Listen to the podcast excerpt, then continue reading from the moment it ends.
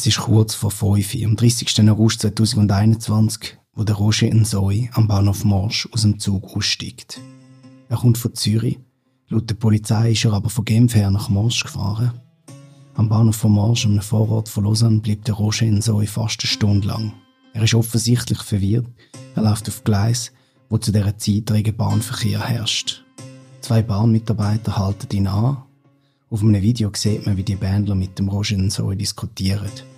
Sie stehen eng beieinander.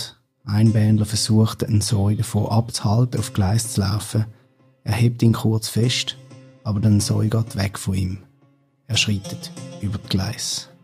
Die Polizei wird später sagen, der Nsoy hätte sie bedroht. Auf dem Video, wo der Nsoy mit den Bahnmitarbeitern redet, wirkt er nicht bedrohlich. Er scheint höchstens eine Gefährdung für sich selber. Später wird man ein Messer bei ihm finden. In dem Moment, wo er mit den Bändern diskutiert, sieht man das Messer aber nicht. Oder falls er es schon dort in der Hand gehabt hätte, zeigen sich die Bändler auf jeden Fall nicht beeindruckt davon. Ein Bändler läutet dann auch die Polizei an. Er berichtet von einem unruhigen, von einem aufgewühlten Mann, der sich selber in Gefahr bringt. Ein homme agité, schreibt später die Polizei in ihrer Medienmitteilung. Kurz darauf kommt die Regionalpolizei Morsch am Bahnhof. Insgesamt vier Beamte rennen am Perron von Gleis 4 und 5 entlang. Auch das sieht man auf Videos, wo Augenzeuge gemacht haben. Dann geht es ziemlich schnell. Auf einem Video sieht man, wie ein Polizist rückwärts läuft, der Ensoi geht zügig auf Polizisten zu. Offenbar hat er ein Messer in der Hand. Auf dem Video ist das nicht oder nur schlecht zu erkennen. Man sieht dafür einen Polizist am Retour laufen. Er schießt zweimal. Dann Zoe geht am Boden. Der Polizist steckt seine Waffe ein. Dann steht dann Zoe nochmal auf. Der Polizist greift wieder zur Pistole, schießt zum dritten Mal. Dann Zoe bleibt liegen. Die Polizisten legen den regungslose in Zoe in Handschellen. Sie stehen rum. Rund vier Minuten lang passiert nichts. Die Polizisten legen die Händchen an, ziehen sie wieder raus, tigern auf dem Perron hin und her. Alle sind sichtlich überfordert von der Situation. Dann, über vier Minuten später, kommt ein Passant.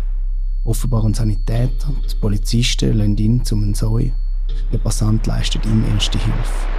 Und nicht die Polizei, wie sie selber in einer Medienmitteilung schreibt. Aber es ist schon spät. Der Roger Ensoi, ein 37-jähriger Mann aus Zürich, ein Bruder, ein Sohn, ein Freund, stirbt am 30. August 2021, kurz nach dem 6 getötet von einem Schweizer Polizist. Der Roger Nsoy ist damit die vierte schwarze Person, die in der Watt in den letzten viereinhalb Jahren im Kontakt mit der Polizei gestorben ist. Ende 2016 hat die Polizei in B den Hervé Mondundu verschossen. Ein Schweizer mit Eltern aus dem Kongo. 2017 ist der gambische Flüchtling Lamin Fati in Polizeihaft gestorben. Und 2018 haben sechs Polizisten in Lausanne den Nigerianer Mike Ben Peters so brutal verhaftet, dass man im Spital nur noch seinen Tod feststellen En Suisse, la police aussi steht in Lausanne auf einer Wand gesprayt. Der Fall von Roger Nsoy zeigt einmal mehr, wie bedrohlich Rassismus und Polizeigewalt für schwarze Menschen auch in der Schweiz ist. Der Roger Nsoy hat am Bahnhof von Marsch niemand bedroht, ist einzig sich selber gefährlich gewesen Trotzdem hat die Polizei in dem aufgewühlten und verwirrten schwarzen Mann nicht eine Person gesehen, wo man helfen muss, sondern eine Bedrohung, wo man ausschalten muss.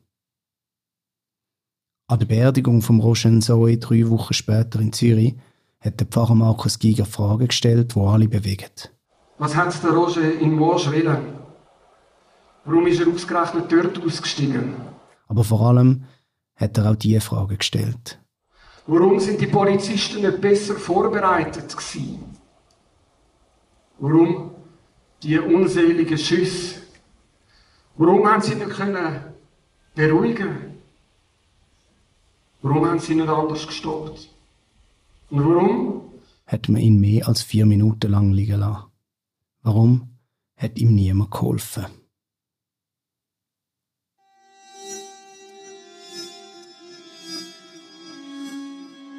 Herzlich willkommen bei einer neuen Folge von Diaspora, am Podcast für uns und von uns. Bei mir ist jetzt Evelyn Wilhelm, die Schwester von Roger Zoe. Wir werden über den Tod von ihrem Bruder reden, über das, was seither über den Fall geschrieben und gesagt worden ist. Wir werden über das Leben von Roshan Zoe reden, wer er war und was ihm Freude gemacht hat. Und wir werden darüber reden, was jetzt weiter passiert in den Büros der Staatsanwaltschaft, wo gegen die Polizisten wegen Mord ermittelt und auf der Straße, wo sich viele Menschen solidarisch mit dem Zoe und mit seiner Familie gezeigt haben. Evelyn, herzlich willkommen bei dir, Spur. Danke, dass du da bist. Danke für die Einladung. Evelyn, seit dem Tod von deinem Bruder ist jetzt fast ein halbes Jahr vergangen. Viele von diesen Fragen, die Markus Giger dort gestellt hat, sind im Moment noch ungeklärt. Sie sind Teil von einer Strafuntersuchung äh, gegen den Polizist, der drei Schüsse auf den Zoe abgegeben hat. Weißt du mittlerweile, wie und warum dein Bruder am 30. August nach Marsch gefahren ist?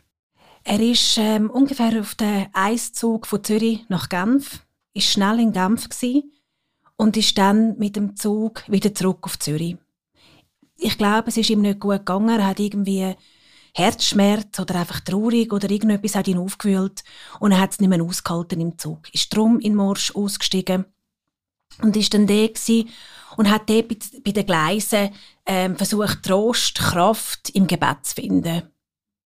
Wie ist es deinem Bruder gegangen, als er auf Marsch gegangen ist? Ähm, ich glaube nicht gut. Es ist ihm in der letzten Zeit wirklich nicht gut gegangen.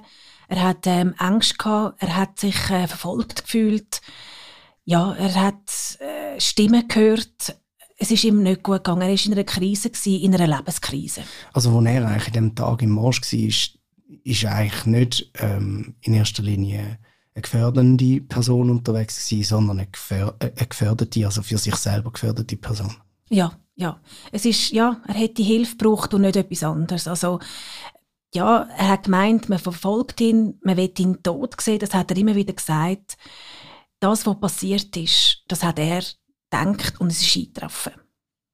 Unmittelbar nachdem das dann so von der Polizei verschossen worden ist, haben ja die Medien eigentlich gerade von einem Messerdroher geredet. Also der Blick hat einen Messerdroher geschrieben, den die Polizei im Marsch äh, gezwungen war zu erschießen. Ich glaube, so war die Formulierung. Ähm, zwischen den Zielen ist eigentlich dort angetönt worden, dass er ein islamistischer Terrorist könnte ja. sein. Wie war das für dich? Gewesen? absolut absurd. Eben, das ist, äh, er hat das Gebet gesucht, hat betet und das ist einfach, man hat ihn gesehen, dunkelhäutiger Mann, betet dort, das muss ein Terrorist sein. So haben die gedacht. Und wie hast du, also ich meine, wie hast du überhaupt von dem Tod eigentlich erfahren, dem Tag? Nicht an dem Tag, am nächsten Tag. Er ist gestorben und das ist in der französischen Schweiz passiert wir haben das irgendwie gar nicht gewusst. Und erst am nächsten Tag, wo das schon eigentlich schon in der französischen Presse überall rum war, ist, die Polizei äh, zum Vater und ähm, dann haben sie ihn gefragt, ob er Franz also die Welsch welsche Presse gelesen hat und er sagt nein. Und ähm, dann haben sie ihm gesagt, ja, ihr Sohn ist tot. Und das ist am nächsten Tag, also am Dienstag, nach dem Mittag um die zwei herum. Also die ganze Welt hat es eigentlich schon vorher gewusst. Wie denkst du über das heute? Ich finde es grauenhaft, dass sie nicht den Anstand haben, am gleichen Abend, am gleichen Abend den Vater zu informieren, uns zu informieren, dass wir es eigentlich sogar aus der Presse hätten können erfahren, weil wir jetzt Bezug hätten, um äh, ähm, die welschen Magazine zu lesen. Er ist ja eben also eigentlich auch äh, dargestellt worden als eine bedrohliche Figur. Oder? Er war eben der Messerdroher. Ähm, äh, hat sich das seither, also in dem letzten halben Jahr, hast du das Gefühl, hat sich das ein bisschen verändert? Leider nein. Sag mir doch einmal, wir sind ja auch da, um über den Roger zu reden, wer er war, wer er wirklich war. Kannst du mir ein bisschen etwas aus seinem Leben erzählen? Wer ist der Roger Zoe? Wer war dein Bruder? Gewesen? Mein Bruder war ein grossartiger Mensch. Gewesen. Er hat unglaublich Charme gehabt. Ja, und einfach auch eine Kraft und eine Stärke. Er war ein Kämpfer. Gewesen. Er hat für, für sein Leben gekämpft. Und er ist jeden Morgen aufgestanden und hat ein Lächeln ähm, auf den Lippen gehabt und ist aus dem Haus gegangen, hat alle Menschen gegrüßt. Er war anständig, gewesen, charmant, ähm, wiff, interessiert und auch sehr, sehr empathisch kannst du ein bisschen so seine Biografie ein bisschen nacherzählen? Also, wo ist er eigentlich aufgewachsen? Was hat er gemacht? Was ist, bring uns ein bisschen, äh, der Roger so noch ein bisschen näher. Was sind seine, sein Weg sozusagen das Leben? Also geboren ist er im Triemli-Spital.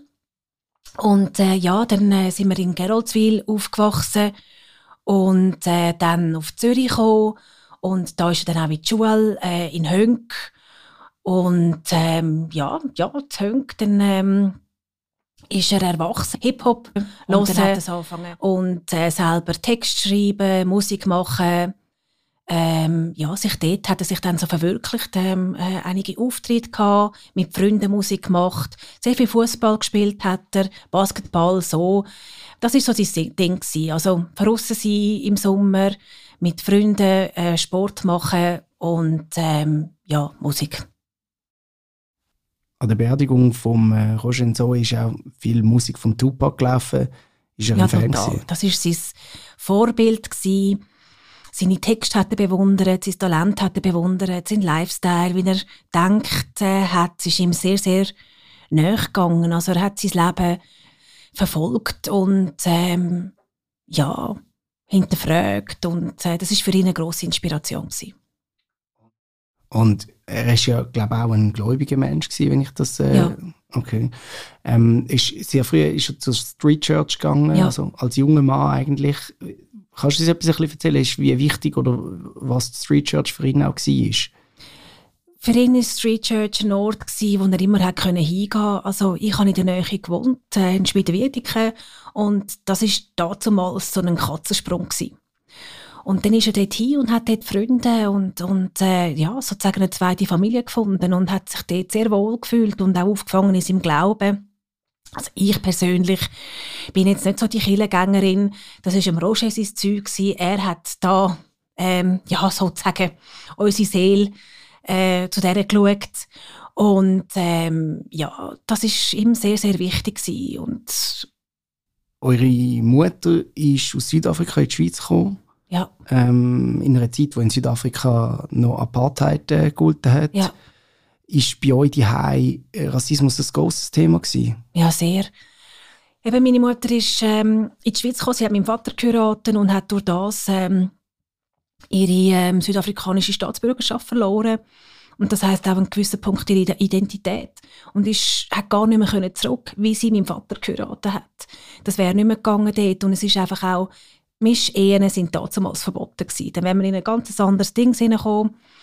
Und ähm, ja, dann ist sie da sozusagen festgesteckt in so einem Bündner Dörfli, wo Grüsch heisst. Und sie ist die erste schwarze Frau dort. Also die haben äh, Lümpli, also haben so da wie wieder putzen und so die Lümpli aus dem Fenster geschüttelt. Und ähm, so ist sie dann in die Schweiz gekommen. Und ja, auch wenn ich gekommen bin als Kind, das hat sich ist nicht anders gewesen. Also man hat, man ist Attraktion gewesen und jetzt kommen die Exoten wieder und das hat sich nie geändert. Ähm, was weißt du darüber, auch wie der, für den Rochen Zoe seine Erfahrungen waren mit Rassismus, aber auch, also auch mit der Polizei? Was hat er da für Erfahrungen gemacht? Äh, ganz starke. Also er hat mir immer gesagt, weißt, ich kann nicht einfach so einen Hauptbahnhof. Und ich so, was, kannst du nicht einfach so einen Hauptbahnhof? Jeder kann einfach so einen Hauptbahnhof. Und dann sagt er, nein, ich bin ein Mann, ich passe genau in das Schema rein, das sie suchen. Und er ist tatsächlich jedes Mal fast kontrolliert worden und hat dann immer so Säcke mitgeschleppt, um äh, so zu tun, als wäre er ein Tourist. Ja, okay. Was, das ist seine Strategie? Ja, das war seine Strategie. Ja, ich sehe dann touristisch aus. Und dann so hat er irgendwie, ja, oder wenn ich gesagt habe, wir treffen uns am Hauptbahnhof, hat er immer so gefragt, können wir nicht einen anderen Bahnhof nehmen? Ja, krass. Das ist, also in dem Fall ist er häufig kontrolliert ja. worden und ähm, äh, hat er, also ich meine, ist das einfach jetzt sozusagen, hat das wahrgenommen, ist das irgendwie, also hat das erlebt und müssen überstehen sozusagen, ja. hat er sich auch irgendwie ähm, sozusagen dagegen gewehrt, hat er, hat er sich politisch engagiert? Nein, ich glaube, er hat es einfach über sich ergehen lassen. Also, wie so, er so auch immer kontrolliert wurde, so ein schlurfender Gang, die Hose weit unten und dann eben Käppli an und das, das, der so einen, so einen tanzenden Gang hatte ähm, Er ist auffällig gelaufen, man hat ihn von überall schon weitem gesehen und ähm, ja, das ist, glaube ich, für ihn mittlerweile normal gewesen und zum Alltag geworden, leider, ja. Wie wichtig ist das für dich auch, dass das Ganze auch in einem politischen Kontext gesehen wird? Sehr wichtig. Es sind noch nachfolgende Generationen da, die sollen, die sollen es besser haben wie wir. Also wenn ich jetzt so zurückdenke, ähm, wir haben überhaupt nichts erreicht. Also jetzt, wenn, wenn wir jetzt auch Diskriminierungen anschauen, meine Jugend war nicht besser gewesen, als die jetzige Jugend. Und das kann doch nicht sein. Also, dass man immer noch im Kindergarten teased wird, dass man immer noch in der Schule, wer hat, wer hat Angst vom schwarzen Mann spielt, all das, das kann nicht wahr sein. Also, was haben wir erreicht für die nächste Generation? Und ähm, ja, das sind schon Fragen. Und an der Beerdigung ähm, und auch an dem Trauermarsch oder, ist ja ähm, äh, eigentlich viel Kritik auch geäußert worden an den Medien, wie der Tod von Zoe dann ähm, beschrieben worden ist, weil er ja überall sozusagen als äh, 37-jähriger Schweizer beschrieben worden ist. Und, und zum Teil ist ja dann auch gesagt worden, sei eine Beschreibung, die er wahrscheinlich in seinem ganzen Leben nie so gehört hätte als 37-jähriger Schweizer. Wie siehst du das? Ähm, nein, das hat er wahrscheinlich nie gehört, obwohl er perfekt Zürichdeutsch geredet hat, perfekt integriert. Ich meine, er hat die Schule da gemacht, hat Ausbildung da gemacht. Da hat es nichts gegeben. Aber wenn man ihn angeschaut hat, hat man gefragt, von woher kommst du? Mhm. Also, äh, man hat nicht gesagt, hallo Schweizer. Also, nein, nein, das hat man nicht. man könnte auch sagen, ist ja eigentlich jetzt nach seinem Tod zum ersten Mal nicht primär als Schwarzer beschrieben worden. Ja, und ich glaube, es liegt einfach auch daran, er hat immer einen Ausweis bei sich gehabt. Natürlich hat er immer einen Ausweis bei sich gehabt. Und zwar äh, immer hinten in der Hosentasche. Und das ist der Schweizer Pass gewesen. Und den hat man sofort gefunden. Das heisst, dass, wo er dort im Most ist, haben Sie, genau. Haben Sie sofort seinen Haben Sie sofort und das hat, er hat keinen anderen, also haben Sie müssen Schweizer nennen. Mhm. Es ist ja interessant, weil äh, die Hautfarbe sein ganzes Leben lang eigentlich eine Rolle gespielt hat, aber in dem Moment, wo er gestorben ist, noch die wie ausgelöscht hat. In dem Moment, wo er gestorben ist, nicht. Weil wäre sie ausgelöscht gewesen, dann hätte man ihm geholfen. Man hätte ihn nicht einfach wie ein Tier, man hat ihn mit den Füßen untersucht.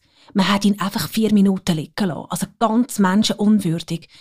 Wenn es ausgeschaltet gewesen wäre, der Gedanke, dann hätte man ihn nicht so behandelt. Erst nachher, wo er schon tot war. Nachher, wo er schon tot ist, dort hat man dann das auf die Seite ja. geschoben.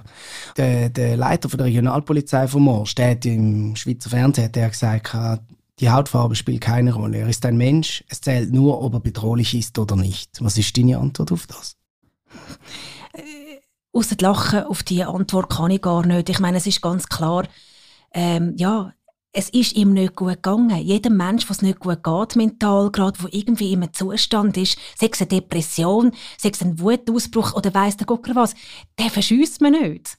Also, und dann, eben, wäre er blond und blauäugig, hätte man ihn nicht vier Minuten dort liegen lassen. Man hätte ihn nicht mit den Füßen untersucht, sondern man hätte den Anstand gehabt, die Hände zu nehmen und ihn so zu untersuchen und nicht mit den Füßen ginkend. Und vier haben das Gleiche gemacht. Also, äh, wenn schon, dann schon. Nur jemand, der sich noch korrekt verhalten aber nein, haben sie nicht. Das sind ja Sachen, die du beschreibst, die auf dem Video sind, wo ja. man sieht, von Augenzeugen, die gefilmt haben, wie er dort äh, eigentlich, nachdem dass der Polizist, der gleiche Polizist, zuerst zweimal und dann das dritte Mal geschossen hat, am Boden liegt und dann äh, dann haben eigentlich Polizisten, kannst du das vielleicht noch mal ein bisschen zusammenfassen? Also nachher haben Polizisten ihm geholfen oder was haben sie gemacht? Es ist unglaublich schwer, äh, darüber zu reden. Es tut mir äh, sehr, sehr weh und ich ähm, äh, finde das äh, grauenhaft. Ähm, er liegt dann dort und dann stehen sie zuerst einfach mal um. Und dann tun sie ihn mit den Füßen untersuchen. Das heißt, seine Arme sind unter dem Bauch und die haben dann so die Arme rausgezogen mit den Füßen und die Beine gespreizt mit den Füßen reingeginkt haben und auf jeden Fall haben sie dann äh, ähm, äh, die Hand, also ist eine, die eine ist dann so wie, wie sie ein Tier erledigt haben, hockt sie ihm auf dem Rücken und tut ihm die Hand, also noch, noch, noch das Knie so richtig in den Rücken und tut ihm die Handschellen anziehen. Und dann wartet es einfach. Dann wartet und wartet und wartet Und dann kommt der Krankenpfleger. Wo der Krankenpfleger kommt, dann kann der Polizist plötzlich seine Beine anlangen. Und der Krankenpfleger muss man vielleicht sagen, also der Krankenpfleger ist nicht der, der die Polizei gerufen hat, sondern das ist ein zufälliger Passant gewesen, der in dem Moment gerade angelaufen ist. Ja, und der ist so mit einem Trottinett dort äh, angefahren und hat dann das Trottinett auch noch gemütlich zusammengeklappt. Und dann ähm, hat er ähm, meinem Bruder Hilfe geleistet und immer noch in Handschellen. Und erst nach einem Zeitchen kehrt sie dann richtig um und die Handschellen auch weg. Und wo er dann auch uns überführt worden ist, also er hat grauenhaft ausgesehen. Die haben ihn wirklich malträtiert. Wenn man nämlich jetzt auch so dich gehört reden, wie du über das redest, das ist, ich meine, es ist ja sehr aufwühlend, aber ich spüre auch eine große Wut. Ja, klar. Weil die Polizisten in dem Moment eigentlich nichts gemacht haben oder die in vier Minuten haben liegen, ihn nicht einmal angelangt ja. haben. Ähm, äh, die Polizei hat ja im Nachgang eigentlich äh, kommuniziert in einer Medienmitteilung, ähm, sie hätten unmittelbar äh, nach dem äh, letzten Schuss im Erste Hilfe geleistet. Nein, haben sie nicht, das weiß man ja. Also das hat man ja gesehen. Und ich finde das auch, also das verstehe ich einfach auch nicht. Ähm, das ist einfach in der Presse nie wirklich irgendwie klar am Rand so ein bisschen erwähnt worden. Die Polizei hat nicht die Wahrheit erzählt, aber die Polizei hat gelogen. Also wir haben eine Polizei, die lügt. Wir haben eine Polizei, die die Leute so behandelt, menschenunwürdig behandelt und da sagen wir Ja dazu. Das ist eigentlich noch krass, oder? Ist, ich meine, das ist, ich habe auch mit äh, Kollegen darüber diskutiert, als ich die Videos äh, angeschaut habe und mir jetzt einfach mal von den Fakten ausgehen. Und am Schluss stehen wir dort und die Polizei behauptet, er hat das Messer in der Hand gehabt, aber man sieht es nicht so recht auf dem Video und ich komme dann in Zweifel und sage, ja, ich, also ganz ehrlich, ich meine, ich würde der Polizei gern glauben, aber es ist schwierig, nachdem das Polizei ja schon über eine relativ banale Sache gelogen hat und gesagt hat, ja, wir haben ihm äh, in erster äh, wir haben ihm unmittelbar nach seinem Tod erste Hilfe geleistet, dass sie in dem Punkt ja schon gelogen hat, da wirft bei mir dann die Frage auf, ja, aber stimmt das, kann ich am anderen, kann ich am Rest auch trauen? Stimmt das, dass er überhaupt das Messer dabei hat, wie das, äh, wie das später dann nachher gesagt worden ist? Hat er das Messer in der Hand gehabt oder ist das einfach zufällig in seinem Rucksack gewesen, oder, oder äh, ich glaube kein Rucksack dabei, war in einer Tasche. Mhm. Was kannst du zu dem sagen? Kannst du, also gibt es da sozusagen etwas, wo man auf Fakten basierend kann sagen und nicht aufgrund von Aussagen von beschuldigten Polizisten? In, einem, in einer Zeugenaussage äh, auf 20 Minuten im französischen Bereich, 20 Minuten Romandie, gibt es eine Frau, die sagt, er habe einen Stein in der Hand gehabt. Ähm, der Anwalt ist dran, jetzt weitere Videos, weitere Fotos über die Presse zu bekommen. Und dann erhoffen wir uns mehr. Die Presse selber hat jenes andere Bild. Es gibt ein Bild, wo er sich buckt und irgendetwas aufliest. Das ist aber nicht in der Akte. Mhm. Also die Zeugenaussage von dieser Frau, die sagt, ähm, äh, er hat einen Stein gehabt, ist nicht in der Akte. Die Akte ist ein bisschen, bisschen meiner Meinung nach schludrig geführt. Warum glaubst du, hat die Polizei den Roger Soy an dem Tag als Bedrohung gesehen, obwohl er ja also auch angekündigt worden ist von der Person, von dem Bahnmitarbeiter, der angerufen hat, als jemand, der einfach äh, verwirrt ist, der Hilfe braucht und nicht als jemand, der Leute bedroht. Ich weiß es nicht. Ich kann es mir einfach nur so erklären, der Mann, der geschossen hat, sein Mörder, ähm, hat Angst gehabt. Wahrscheinlich hat er im Kindergarten zu viel. Wer hat Angst vom schwarzen Mann gespielt? Ich weiß es nicht. Ich kann es mir nicht erklären. Also, sie haben es ja nicht mal versucht anders. Es sind vier gegen einen. Sie haben es nicht mal versucht. Sie haben nicht mal versucht, zu ginken oder mit Schlagstöcken oder nein, sofort zack, zack. Wir haben ähm, kürzlich mal miteinander telefoniert. Das war unmittelbar nachdem das Rundschau einen Bericht gemacht hat über, den, über äh, das Tötungsdelikt am Bahnhof von Morsch. Ähm, da hast du noch keinen Einblick in die Akte. Also du hast versucht, oder du und dein, äh, dein Bruder ähm, haben versucht, sich als Nebenkläger, als Privatkläger äh, in, ähm, äh, anzumelden. Und das ist bis zu dem Zeitpunkt da, ähm, äh, verhindert worden, beziehungsweise ja. ist vom Staatsanwalt, glaube ja. ich, nicht zugelassen worden. Du hast dort sehr deutliche Worte gefunden und hast das eigentlich als Demütigung ja. Hat sich das mittlerweile geändert? Ja, mittlerweile sind wir zugelassen worden. Wir mussten beweisen in dieser schwierigen Zeit, dass wir im engen Verhältnis zum Roger stehen. Also das heißt, wir haben müssen SMS-Nachrichten, Briefauszüge, äh, alles mögliche, Fotos, alles mögliche organisieren und Züge, die das können bezeugen können. Also wirklich... Ähm, also Zeugen, die können sagen, dass sie Geschwister sind? Ja, ich musste eine Liste machen mit, mit Namen. Also ich bin durch mein Telefon durch, habe alle aufgeschrieben, alle, die in meinem Telefon sind, weil es, also, ja. es ist so absurd. Und habe dann einfach hinterher geschrieben, wie das Verhältnis zu diesen Personen steht. Und ja, die hat dann eingereicht. Und ähm, ja, Nachrichten von wegen, Roger, gehst noch ein Brot posten und so Zeugs. Äh, Entschuldigung, bei einem Weissen hat es das nicht gemacht. Das du musst beweisen. In welchem Verhältnis. Hat es einfach gelangt. Und das haben sie gesehen. Äh, wir haben die gleiche Mutter. Weißt du, das ist etwas, wo du. Das. ja, das wäre eigentlich völlig klar gewesen. Ja. Mm, das ist noch krass. Und trotzdem haben sie trotzdem, eigentlich euch aus dem Verfahren ja, draussen haben. genau. Also er hat explizit uns abgelehnt, zweimal. Und hat er das müssen begründen oder was? Hat er einfach gesagt, ja, die sind nicht genug nach? Ja, wir müssen das beweisen. Und dann hat er auch ganz nahe Deadlines gesetzt. Also es war so in dieser Woche, gewesen, wo wir müssen über, über Grabsachen entscheiden haben wir noch Fotos raussuchen und, und, und, und ja, ähm, der Roger war bei meinem Bruder angemeldet und hat bei mir gewohnt. Und dann, was, was soll ich dazu sagen? Also, oder? Das ist wirklich krass gewesen. Und das ist, also neben dem habe ich auch total den Glauben an unser Rechtssystem, unser System verloren. Das hat mich wahnsinnig mögen und ich bin sehr, sehr nervös gewesen. Und irgendwie hat das sehr ungerecht gefunden. Die Rundschau hat ja in dem Beitrag äh, auch gestützt auf Einvernahmeprotokoll beschrieben, wie Polizisten miteinander umgegangen sind. Also ähm, es, es heißt dann, ich glaube in, in der einen äh, Einvernahme, es ist mir lieber, wenn wir uns duzen. Oder das soll ein Polizist am Anfang von der Einvernahme gesagt haben. Jetzt haben wir vorher darüber geredet, dass die Polizei im Nachgang eigentlich von dem Tod gelogen hat, ähm, mhm. dass es auch eine Unsicherheit darüber gibt, ob der Roger Soy an dem Tag äh, das Messer in der Hand hatte oder wo auch immer das war.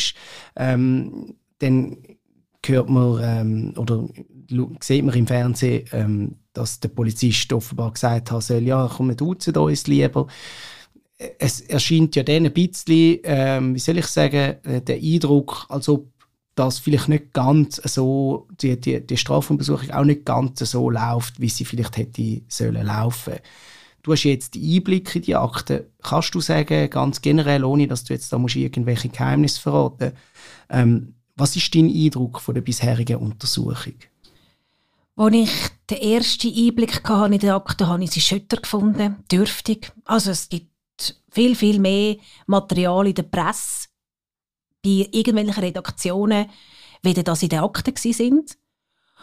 Und ähm, ja, das, das wird sich jetzt und, und, und, und hat sich geändert. Wir haben einen Anwalt, ähm, der ist sehr gut, der macht seine Sachen ausgezeichnet.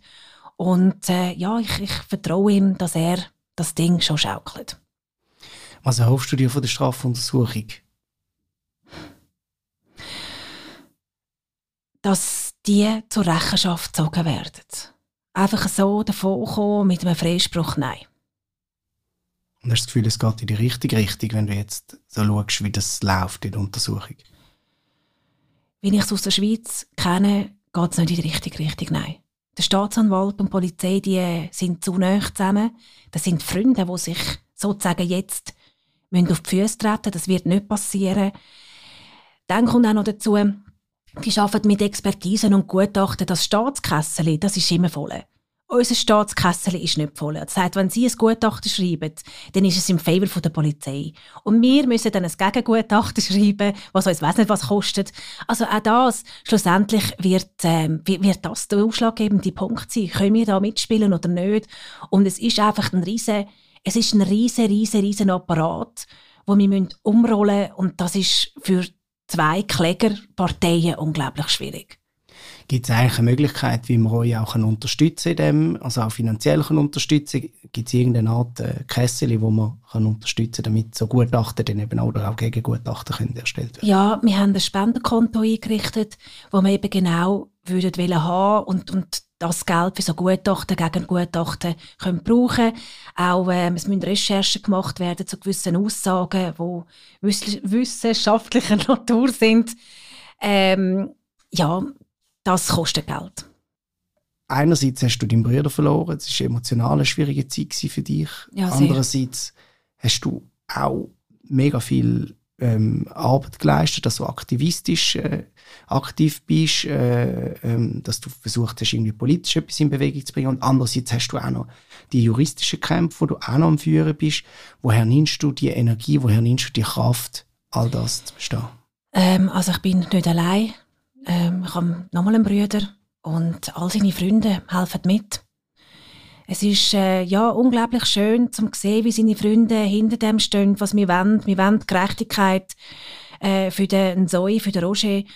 Und äh, wie sie uns in diesem Kampf helfen, ähm, ist unglaublich schön, die Unterstützung zu erfahren. Und das gibt ihm Kraft, um es zu machen. Und der Roger ist so brutal aus dem Leben gerissen worden. Er ist jetzt irgendwo auf einer Wolke und trinkt Cuba Libres und äh, tanzt äh, Pachanga oder was auch immer. Aber all das, was er nicht hat können erleben, das erlebt er jetzt auf dieser Wolke. Und wir machen den Rest da unten. Seine Seele ruht. Tod ist mir erst, wenn keiner mehr an einen denkt. Wie willst du, dass man den Roger so in Erinnerung behalten? So wie er war, als ähm, freundlicher, charmanter, gut gelaunter, sensibler Mensch. Evelyn Wilhelm, herzlichen Dank, dass du da bist bei Diaspora. Danke vielmals für die Einladung.